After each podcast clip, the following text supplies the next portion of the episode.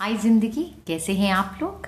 मैं बिल्कुल ठीक हूँ और फिर हाजिर हूँ एक कप गर्मा गर्म चाय की प्याली के साथ। ये दुनिया बिल्कुल वैसी ही है जैसे आप उसे देखना चाहते हैं। ये दुनिया बिल्कुल वैसी है जैसे आप उसे देखना चाहते हैं। चाहे कीचड़ में कमल देख लो या चाँद में दाग देख लो। सच है ना? सोचने वाली बात है और समझने वाली भी। अपना ख्याल रखिए, अपनों का ख्याल रखिए। हमेशा खुश रहिए और खुशियाँ बिखेरिए। Bye till the next time